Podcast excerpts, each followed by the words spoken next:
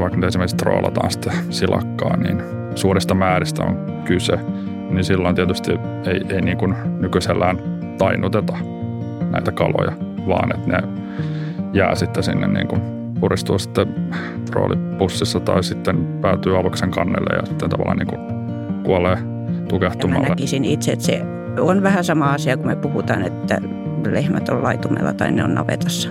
Että tässä puhutaan tämmöistä tuotantotapa-erosta, että ollaanko me luonnonvesissä vai, vai tämmöisessä ihmisen kontrolloimassa vesiympäristössä.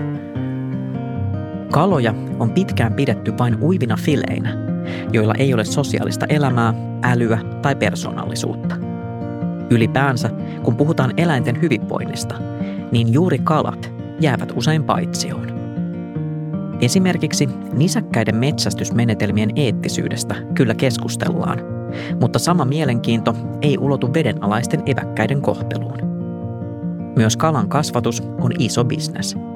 Ja vaikka tehotuotannon kritiikki lisääntyy, niin kalat tuotantoeläimenä ovat näkymättömissä. Miksi tuhansien järvien maassa ei ole enemmän kalojen oikeuksia? Vai onko tämä kaikki vihdoin muuttumassa? Mä oon Emili Juhansson ja tämä on Eläinvaltakunta.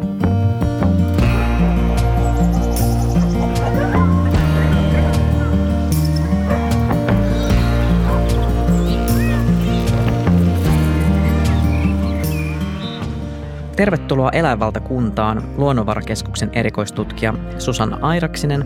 Kiitos. Ja Seyn eläinsuojeluasiantuntija Tommi Lapio. Kiitoksia. Yksi taustasyy kalojen välineellistämiseen on sitkeä myytti siitä, että kalat ei tunne kipua. Tämä myytti taitaa olla jo enimmäkseen murrettu, mutta kyllä siihen silti edelleen törmää. Mihin tämä käsitys on aikoinaan perustunut? Tommi. Varmaan perinteisesti se perustuu ihan siihen, että niin kuin kalat on evolutiivisesti aika kaukana meistä ihmisistä ja sellainen nisäkkäistä, että ne on kovin toisenlaisia sillä ihan niin kuin ulkoisestikin ja sitten kalahan ei sillä lailla – sen kipu ei ole ehkä sillä niin ilmeistä sitten, kun se ei ääntele meille ymmärrettävällä tavalla tai ilmeille, niin sitä kipua on ollut aina sitä kautta vähän niin kuin vaikeampi tulkita tai havainnoida.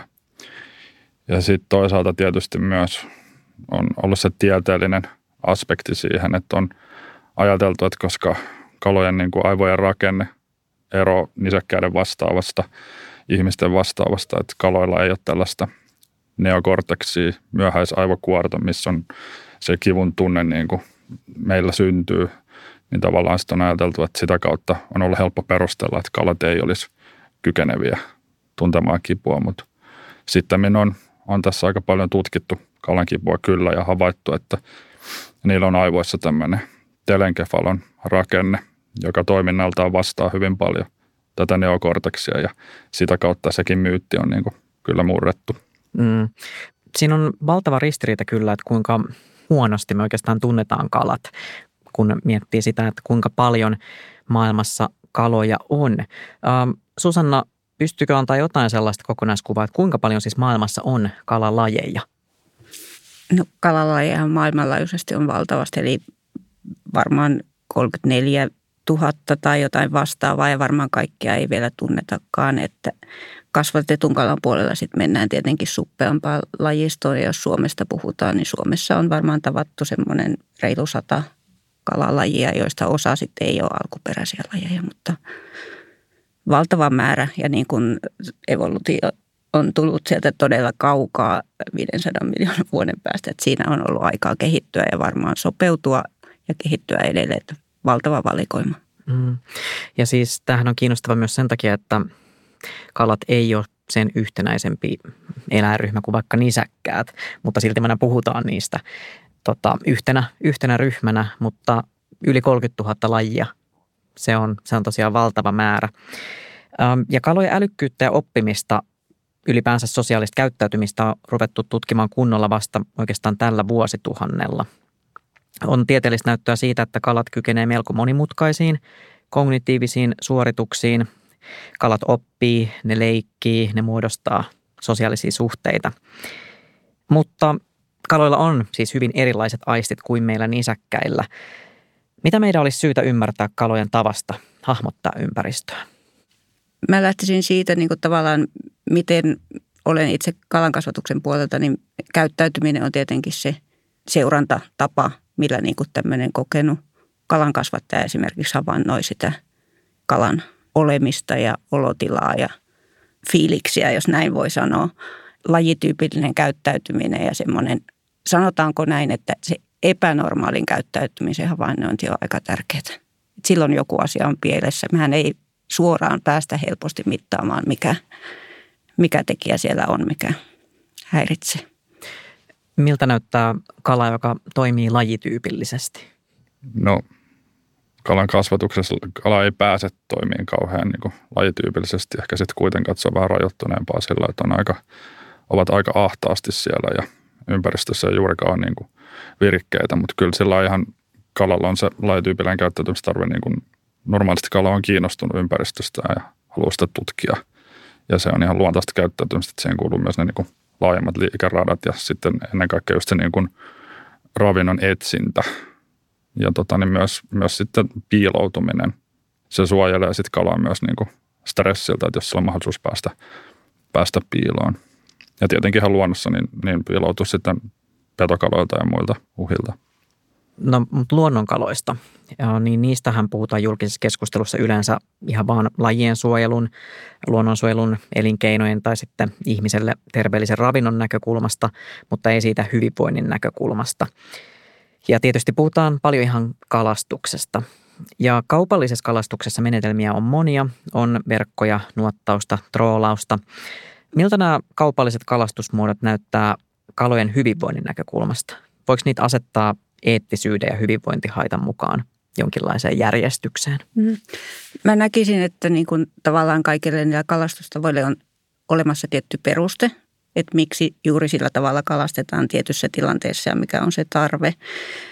Niin siinä mielessä lähtisin ehkä siitä, että mikä missäkin tapauksessa on se ongelmallinen kohta siinä kalastusprosessissa. Me tiedetään, että fysiologisesti on niin kuin stressitilanne kalalle, että se ei ole esimerkiksi vesikontaktissa, että se ei pysty olemaan vedessä. Sitten me tiedetään tämmöiseen kokoamiseen ja sumputtamiseen liittyviä riskitekijöitä. Tai sitten suoraan, jos me puhutaan jostain onkimisesta tai muusta, niin tämmöistä kipukokemuksista. Niin totta kai niin kuin jokaisessa kalastusmenetelmässä pitäisi havainnoida se, mikä siinä on se, niin kuin se kriittinen kohta ja niin kuin sitä kohtaa pyrkiä parantamaan. Et kalan kannalta tietenkin on ja niin kuin muussakin eläintuotannossa, niin totta kai se nopea lopettaminen siinä tapauksessa, jos se on ruokakalaksi tulossa, niin se on niin kuin kaiken A ja O. Onko tämä ehkä kaupallisessa kalastuksessa yksi ongelmakohdista siis, että kuitenkin kun puhutaan niin suurista massoista, niin saadaanko kalat lopetettua tarpeeksi nopeasti? Niin, kaupallisessa kalastuksessa oikeastaan ehkä se eläinten hyvinvoinnin näkökulmasta suurin huoli kohdistuu nimenomaan tähän, näihin volyymikalastuslajeihin. Eli kun, kun vaikka nyt esimerkiksi troolataan sitä silakkaa, niin, niin, to, niin kuin suurista määristä on kyse, niin silloin tietysti ei, ei niin kuin nykyisellään tainuteta näitä kaloja, vaan että ne jää sitten sinne niin kuin puristuu sitten troolipussissa tai sitten päätyy aluksen kannelle ja sitten tavallaan niin kuin kuolee tukehtumalla. Ja voidaan tietysti verrata johonkin isompiin kaloihin, että ehkä katsotaan, että se tapahtuu niin kuin suhteellisen nopeasti, mutta, mutta sitten taas jos ajatellaan, että se pitäisi olla kuitenkin eläinten hyvinvoinnin näkökulmasta niin kuin välitöntä se, se tainnuttaminen ja teurastaminen, niin kyllä se on niin kuin iso hyvinvointiongelma. Ketkä on niitä tahoja, jotka näitä asioita erityisesti edistää? No kyllä mun täytyy sanoa, että mun tutkimuslaitos tekee jatkuvasti työtä niin kuin kalastusmenetelmien kehittämiseen, että toi, meillä on käynnistynyt kalojen hyvin, tai tämmöinen hanke, missä rakennetaan kalojen hyvinvointiohjelmaa ja siinä on niin kuin paino, paino on varmaan kasvatetun kalan puolella, koska siellä meillä on niin kuin jotenkin helpompia ja selkeämpiä niin kuin tapoja lähestyä sitä asiaa, mutta myös kalastus kuuluu tähän ja tarkoituksena on priorisoida ja löytää niin kuin ne kohdat, mihin pitää pureutua. Meillä on jatkuvasti rajoite siitä resurssista, ajasta, mitä me pystytään tekemään, mutta tota, nyt ollaan miettimässä se priorisointi juuri siihen, siihen hommaan, että mikä on se ensimmäinen, miten pystytään edistämään näitä asioita.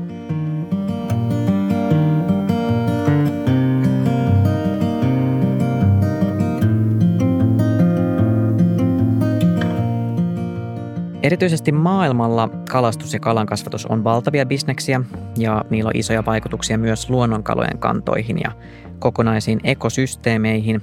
Suomessa mittakaava on pienempi ja kokonaisuus paremmin hallinnassa ja Suomessahan myös tehdään kirjolohen jalostusta ja Luonnonvarakeskus ylläpitää sitä jalostusohjelmaa. Suurin osa Suomessa kasvattuista kaloista on juurikin kirjolohta. Millaisissa oloissa kirjolohi Suomessa tyypillisesti kasvaa? No kirjolohen kasvatuspaikathan valitaan pitkälti sen ympäristön mukaan, eli siellä tarvii olla paljon raikasta puhdasta vettä saatavilla ja sinne voidaan sitten laittaa tämmöisiä verkkoaltaita. Ne voi olla tämmöisiä uomia tai sitten ne voi olla tämmöisiä sisällä olevia altaita, mutta valtaosa meidän kalasta kasvatetaan tämmöisessä avovesikasvatuksessa niin kuin siihen ruokakalavaiheeseen asti ja merialueilla vielä suurin osa. Millaiset ne pitoolosuhteet on siitä hyvinvoinnin näkökulmasta? No meillä on tietenkin sitten, koska nämä olosuhteet on, niin kuin, tai paikat on hyvin vaihtelevia, niin tietenkin se vedenlaatu on keskeinen. Ja siellä alkukasvatusvaiheessa niin se raikkaan veden tarve on suuri. Ja sitten me, me siinä vaiheessa voidaan niin kuin hajauttaa sitä tuotantoa sinne niin kuin sisä, sisäkiertovesiyksiköihin, eli tämmöisiin lasikuitualtaisiin tai betonialtaisiin, sisällä oleviin altaisiin tai sitten tuonne avoveteen. Ja mä näkisin itse, että se on vähän sama asia, kun me puhutaan, että lehmät on laitumella tai ne on navetassa. Että tässä puhutaan tämmöistä tuotantotapa-erosta, että ollaanko me luonnonvesissä vai, vai tämmöisessä ihmisen kontrolloimassa vesiympäristössä. Onko kaloille virekkeitä? Tommi, miten ylipäänsä nuo käyttäytymistarpeet huomioidaan kalan kasvatuksessa? No aika haasteellistahan se on.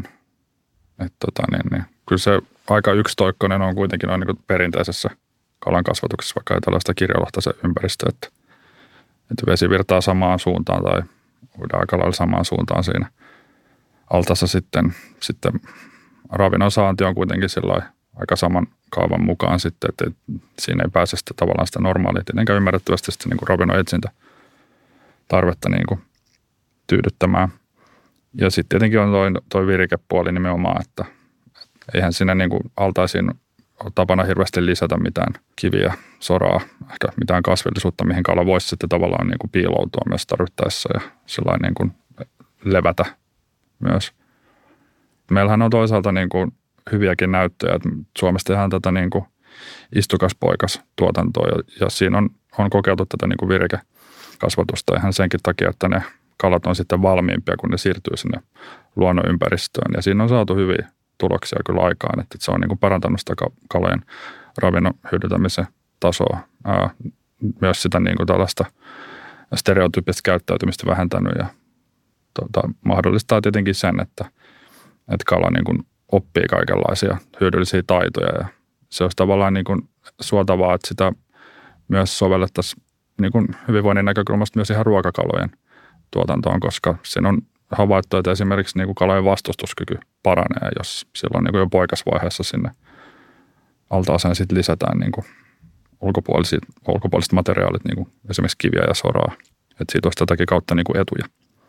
Eli istukastuotannon puolella tietenkin on tärkeää, että se kala pärjää sitten siellä selviä hengissä sitten siellä luonnonolosuhteissa, mitä ei voida niin kuin suoraan sinne poikaskasvatusvaiheeseen tuoda. Eli se kohtaa sitten ne luonnon omat haasteet. Sitten kun me puhutaan ruokakalasta, niin sen ympäristö on taas niin kuin siinä määrin supistunut, että sen, ehkä ne taidot ei, ei vaadita niin hyviä taitoja selviytyä erilaisista luonnonolosuhteissa, vaihtelevissa luonnonolosuhteissa tai, tai toki niin kuin erilaisissa luonnonolosuhteissa, mutta ei ehkä kohtaa sillä lailla haastetta, mitä tuommoinen virikekasvatettu poikainen, kun se tuonne jokeen sitten vapautetaan. Kala tuotantoeläimenä, niin se on kyllä hyvin näkymättömissä, tai siis, että harvoin tulee ajatelleeksi sitä, että totta kai kalojakin käsitellään, ja siis paljon monipuolisemmin kuin pois ajatella, että niitähän voidaan siis niin sanotusti lypsää, sukusoluja, maita ja mätiä, niitä rokotetaan, lääkitään, niitä voidaan nukuttaa käsittelyn ajaksi, ja niitä myös kuljetetaan sitten esimerkiksi maalaitoksilta merikasseihin kasvamaan. Ja siis Kalan kasvatuksessa on näitä useita eri menetelmiä, poikaslaitoksia, merikasseja, altaita ja täysin suljettu kiertovesikasvatus. Jos nämä nyt rankkais kalojen hyvinvoinnin näkökulmasta, niin mikä olisi paras? No jos mä vastaan nyt ensinnä, niin tota, mä näen sen, niin kuin sen avovesikasvatuksen niin kuin sille kalalle luontaisimpana ympäristönä niin kuin olla ja reagoida ja se on niin kuin luonnollinen, luonnollinen ympäristö ja sillä on aikaa sopeutua. Sillä on iso vesimassa puskuroimassa niitä nopeita muutoksia ja sillä on aikaa sopeutua siihen ja, ja kirjolohellahan meillä niin kuin tavallaan se pystyy niin kuin kuitenkin silloin iso kalaparvi siellä, jonka mukana se pystyy uimaan ja siinä näkee sitä käyttäytymistä. Tavallaan siellä ne poikkeavat yksilöt, jotka rupeaa uimaan vastavirtaa tai eivät ui. Tai että kalallehan on niin semmoinen rentoutunut tila, semmoinen tasainen uinti. Ja sitten taas niin kirjolohi tekee tietenkin ruokinnan aikana niitä pyrähdyksiä, mutta sitten se taas niin menee siihen lepouintimoodiin. Ja kyllähän se niin kuin, ehkä myös jopa siltä äänimaailmalta ja tämmöiseltä, niin se luonnonolosuhde on mun mielestä niin kuin itse niin kuin näin biologitaustaisena ihmisenä näin, että se olisi sille kalalle tällä hetkellä niin kuin helpoin meidän hallita. Mutta sitten tota, jos me ajatellaan sit sitä ruoantuotantoa, niin meillä voi olla tarve niin kuin mennä sit sinne niin kuin myös sinne tehokkaammalle, tai ei tehokkaammalle välttämättä, niin kuin sinne sisä, sisäalaspuolelle, plus sitten meillä tulee ne ympäristövaikutukset, minkä takia meillä niin kuin tavallaan työnnetään tällä hetkellä sitä ruoantuotantoa sinne maalle, mikä niin kuin tavallaan sen, niin kuin sen ympäristö paineen takia tulee niin kuin ihan yhteiskunnassa, niin kyllä meidän pitäisi niin kuin oppia sielläkin sitä niin kuin tulkitsemaan sitä kalan, kalan tarpeita niissä ympäristöissä ja mitkä ne on ne kriteerit ja mitkä on ne haasteet.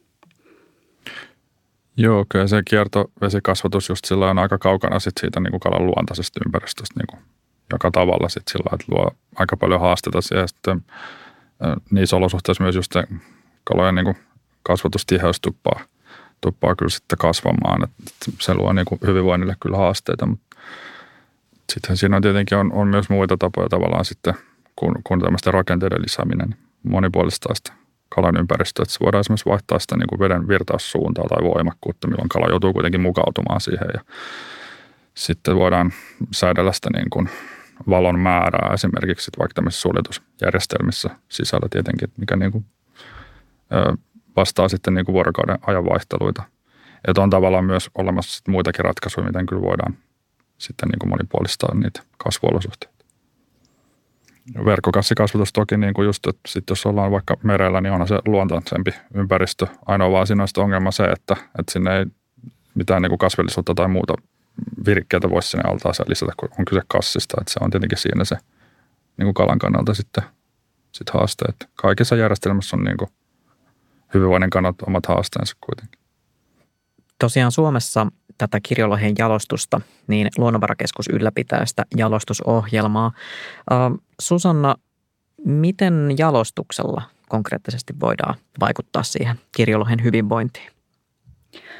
No meillähän on niin kuin Suomessa toiseksi vanhin kirjolohen palintajalostusohjelma, joka on kehittynyt niin kuin tuolta 80-luvun lopusta asti. Ja sitä on niin kuin koko ajan tuotu tavallaan siihen lisää niitä muut niin kuin tekijöitä, mitä pyritään niin kuin parantamaan. Ja yksi lähtökohtahan on tietenkin se, että se kala sopeutuisi elämään tässä meidän kasvatusympäristössä ja niin kuin ihmisen kanssa. Eli meitä on varmaan niin kuin valikoitunut sinne tämmöistä, millä se stressin kokeminen on vähäisempää ja se niin kuin jopa tulee syömään, niin kuin kun hänelle tuodaan ruokaa sinne altaan. Se, että meillä on niin kuin menty hirveästi eteenpäin niin kuin monen kymmenen vuoden aikana siinä. Ja meillä on siellä niin kuin kriteeristössä on niin kuin terveyteen liittyviä, mikä on tietenkin yksi, mikä on tärkeä hyvinvointia lisäävä. Eli me pystytään juuri tätä vastustuskykyä parantamaan tietyille taudeille, mihin esimerkiksi ei ole rokotteita, niin tämmöisiä tauteja vastaan ja sitten valitsemaan sieltä tämmöisiä niin kuin most fitit niin kuin linjoja. Hmm. No siis kyllä Suomessa toi niin kuin kalojen terveyspuoli on, on sillä ihan hyvin huomioitu, että on saatu niin kuin tuloksiakin sillä aikaan, että, että tavallaan se, se puoli kyllä siinä kasvatuksessa täyttyy, mutta mitä sitten niin kuin mm, eläinsuojelijana toivoisin, että enemmän kiinnitettäisiin huomioon sitten tavallaan myös siihen niin kuin kalan kokonaisvaltaiseen hyvinvointiin ja ennen kaikkea sitten sen kalan omaan kokemukseen niin kuin siitä, siitä hyvinvoinnista. Mitä voidaan sitten tarkkailla nimenomaan just sen niin kuin käyttäytymisen kautta ja miten se kala niin kuin voi. Ja ettei pyrittäisi tavallaan aina niin kuin kasvatuksessa ehkä siihen, että minimoidaan niitä, niitä hyvinvointihaittoja, vaan myös panostettaisiin että tuotaisiin niitä asioita, mitkä niin kuin tunnetusti lisää sitä kalan hyvinvointia. No, suomalaiset syö enimmäkseen tuontilohta Norjasta. Kumpi voi paremmin, suomalainen kirjolohi vai Norjasta tuotu lohi? No, jos sen ottaa siltä kannalta, että miten me ollaan kotimaassa vältytty kaikilta tämmöisiltä niin kuin massiivisilta kohuilta, mitä Norjan loheen on kohdistunut, mitkä on ollut varmaan ihan aiheellisia monessa, monessa kohtaa. Että se on, Minkälaisia esimerkiksi? No näitä suuria kuolleisuuslukuja tai erilaisia tautitapauksia ja sitten, että nämä on niin kuin mittaluokkaero on valtava. Eli me puhutaan kotimaassa, niin tuota, niin kuin suht läpinäkyvästä tuotannosta meillä on kasvattajat niin kuin kuitenkin tiedossa. Ja sitten niin on hyvä muistaa, että me puhutaan kahdesta eri kalalajista myös, kun me puhutaan lohesta ja kirjolohesta. Eli tuota, silloin niillä on tiettyjä omia, omia juttujansa, mitkä on siellä niitä haasteellisia. Niin kuin lohitäi aiheuttaa Norjassa niin kuin sen tarpeen siihen kalan käsittelyyn, että niin kuin kaikki kalan käsittelyn minimointi on tietenkin hyvinvoinnin kannalta tärkeää ja meillä esimerkiksi tämmöinen puuttuu täällä meidän kasvatuksessa kokonaan, että me jouduttaisiin niitä kaloja jonkun kalatäin takia niin kuin käsittelemään tuotantovaiheen aikana.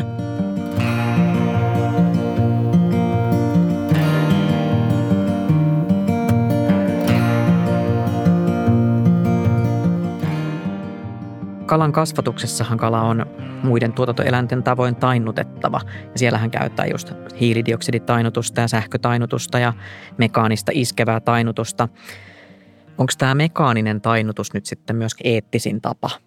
Nopettavat on käytännössä se mekaaninen tainnutus tai sähkötainnutus, mitkä on tämmöisiä niin kuin välittömästi tainnuttavia. Sitten siinä tulee se, että me, meidän pitäisi saada se kala niin kuin veden mukana tulemaan siihen tainnutuslaitteeseen, että se ei joudu siihen ilma-altistukseen, sitten nopea tainnutus ja välitön verestys, niin silloin me ollaan niin kuin, mun mielestä niin kuin ihan optimaalisessa eettisessä lopetuksessa.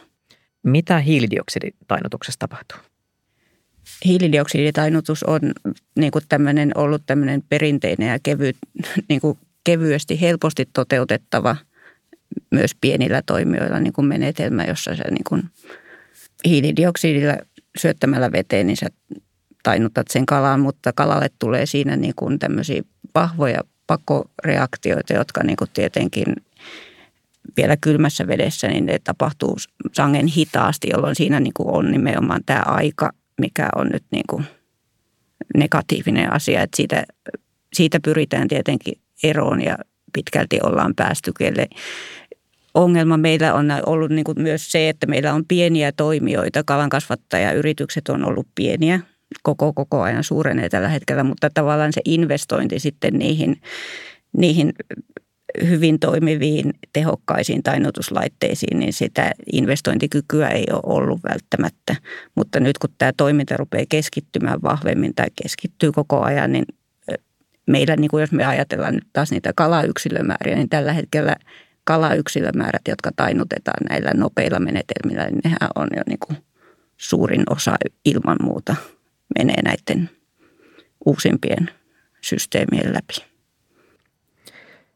Jos nyt vielä vähän palaa siihen kuluttajaan, joka, joka myös pystyy omilla valinnoillaan vaikuttamaan, vaikka ne mahdollisuudet onkin Suomessa rajalliset, koska kotimaista kasvatettua kalaa on saatavilla lähinnä sitä kirjolohta ja siikaa. Mutta mitä tavallinen kansalainen voi Suomessa tehdä kalojen hyvinvoinnin eteen? No toi on ehkä just sellainen asia, mihin itse tavallaan toivoisi vielä, että päästäisiin tässä niin kuin sillä eteenpäin, että se olisi vielä niin kuin ehkä läpinäkyvämpää kuluttajille, just, että jos pystyisi tekemään niitä valintoja, että tietäisi, miten sitä kalaa, millaisissa olosuhteissa se on kasvanut, miten se on niin kuin tainnutettu ynnä muuta. Ja sitten itse ehkä toivoisin, että Suomesta tulisi enemmän myös niin kuin kirjolohen luomukasvatusta, että silloin tietäisi sen, että päästäisiin niissä niin kuin kasvatusolosuhteissa esimerkiksi siihen alempaan niin kuin kasvatustiheyteen, mutta tiedän, että siihen liittyy sitten omia haasteita myös ja syitä, minkä takia sitä ei ole niin paljon sitten, että, että liittyy esimerkiksi tähän niin kuin rehuun ja sitten sen koostumukseen, mistä, on sitten tietysti, että jos sitä kalajauho osuutta niin kuin siinä rehus kasvatetaan, niin sitten siitä tulee niin kuin näitä ympäristöhaittoja, mikä, mikä siinä on sitten haasteena. Mutta, joo, itse toivoisin kyllä, että siihen olisi enemmän mahdollisuuksia kuluttaa niin valita. Meillähän on niin markkinoilla tämmöisiä erilaisia sertifikaatteja paljon, mihin niin kuin pyritään, niin kuin, mitä tehdään niin kuin sen kuluttajavalinnan helpottamiseksi. Ja yksi keskeinen on tämä ASC, tämmöinen Aquaculture Stewardship Council merkintä, mikä on tämmöinen vastuullisuus- ja kestävyyssertifiointi. Ja sinne ollaan ottamassa mukaan yhä vahvemmin tämmöisiä hyvinvointiindikaattoreita mukaan. Mutta jälleen kerran, niin meillä on paljon varmaan semmoisia pienempiä kasvattajia, jotka, joilla ei ole taas paukkuja lähteä niin kuin sertifioimaan sitä. Et silloin me mennään niin kuin kuitenkin siinä, sillä rintamalla niin kuin eteenpäin siinä kehityksessä myös näiden pienten kasvattajien kanssa, pienempien toimijoiden kanssa, mutta tuota, tietenkin kuluttajalle se ASC on yksi. Mutta mitä mä tämmöisenä käytännön vinkkinä ajattelisin, niin mä niin kuin kysyisin kalatiskillä, että mistä se kala on peräisin – ja usein, jos se tieto on kunnossa, niin silloin siellä on toimijat takana, jotka on hoitanut myös niitä muita palikoita siinä ketjussa hyvin. Et yleensä se lähtisin siitä, että kun se ketjun joku kohta siellä on niin kuin hoidettu hyvin, niin todennäköisesti se niin kuin on se ketju kunnossa sinne alkutuotantoon asti. Sitä mä pitäisin semmoisena helppona ratkaisuna, että sulle kalatiskillä osataan sanoa, mistä se sun kala tulee jos miettii vielä ihan napakasti tuota lainsäädäntöä ylipäänsä, niin onko jotain sellaisia erityisiä ehkä lähitulevaisuuden kysymyksiä just kalojen hyvinvointivaatimusten suhteen, että mitkä on esillä? Minkä puolesta väännetään? Niin, no kyllähän toi, toi tainnutuskysymys on varmasti se suurin, että, mutta toki siinä on sitä jo luontaisestikin tapahtunut sitä, että sit hiilidioksiditainutus on niin kuin, tai vähenemään päin. Mutta totta kai näin niin kuin eläinten hyvinvoinnin näkökulmasta, niin onhan meillä paljonkin sit tavoitteita, mitä, mitä niin kuin toivotaan pidemmällä aikavälillä, että saataisiin niin kalojen kasvatukseen mukaan. Ja just ehkä niin kuin itse Seyllä meillä on, on niin kuin tavoitteena se, että niin kuin nimenomaan kirjolohelle saataisiin sitten niin kuin omat lajityypilliset niin kuin oma, oma asetus sitten, koska Suomessa kuitenkin niin kasvatuskalasta yli 90 prosenttia on, on nimenomaan kirjolohta, niin se niin kuin myös mahdollistaisi tämmöisen, että lähdettäisiin siitä sitten liikkeelle ja – koska nimenomaan kalalajien välillä on kuitenkin eroja. Ja sitten tämmöinen niin yksi kaikki kalalajeja koskeva asetus, niin se jää helposti sitten kuitenkin vähän pelkistetymmäksi. Joo, mä ajattelen sitä niin kuin sen asetuksen mahdollinen niin kuin toimeenpano tai sen kirjoittaminen niin vaatii ehkä osittain vielä myös niin kuin sitä tutkimu, tutkimuksellista tietoa, että mitkä on niin semmoisia asioita, mitkä on – on tavoitteena, että me niin kuin ymmärretään, mitkä ne niin kuin on ne tarpeet, riskit, tavat mitata sitä eläinten tai kalojen hyvinvointia ja miten se kala niin kuin just tulkitsee sitä ympäristöä siellä kasvatusolosuhteissa. Ja sitten mitkä on semmoisia juttuja, mihin me voidaan tutkimuksella oikeasti niin kuin tuoda vastauksia tai mitkä ja ketkä on ne parhaat tekijät ratkaisemaan niitä, niitä ongelmia tai haasteita, miten ne nyt sitten nähdäänkin. Mutta ensin meidän täytyy tietenkin ymmärtää, onko jutut tehtävissä, onko ne taloudellisesti mahdollisia, onko ne niin kuin, saavutetaanko niillä just hyötyjä niin kuin siitä näkökulmasta, että niiden kalayksilöiden kärsimys vähenee, onko sillä merkitystä, niin kuin, ettei me laiteta niin kuin niitä meidän vähiä paukkuja niin kuin epärelevanteihin ja väärin asioihin niin kuin tämän kalojen hyvinvoinnin kehittämisen näkökulmasta. Susanna ja Tommi, kiitos tästä keskustelusta. Kiitoksia. Kiitos.